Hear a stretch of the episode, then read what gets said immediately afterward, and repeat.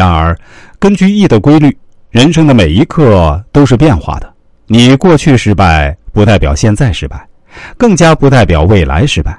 你只有接受这种变化，才能从失败的心理阴影中解放出来，从而重新变得自信。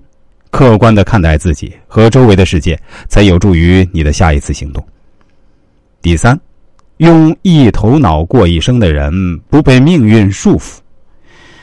现实生活中，绝大多数人都带着过去的心智头脑过完一生，这是人的命运。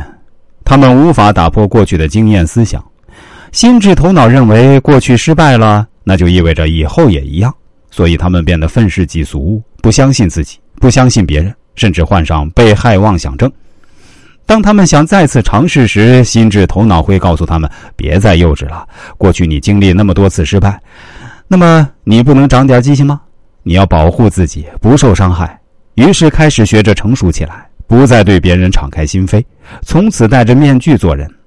由此可见，心智头脑让你变成一个世故的成年人，从此一辈子活在过去的经验和思想里，这就是大多数人的命运。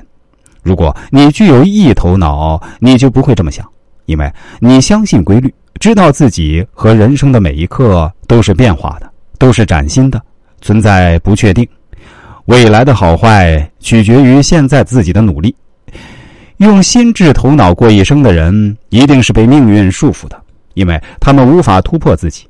只有用意头脑过一生的人，才可以改变自己的人生，不被命运束缚。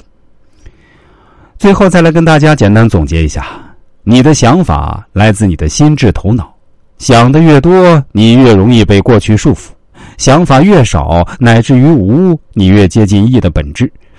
随机变化，顺势而为，存在无限可能。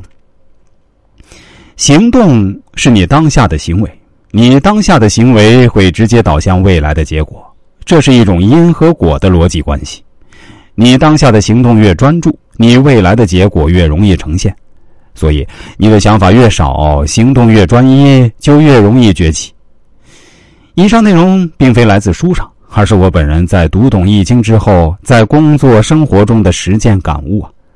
我把已经《易经》理论的东西内化了，与各位朋友共勉。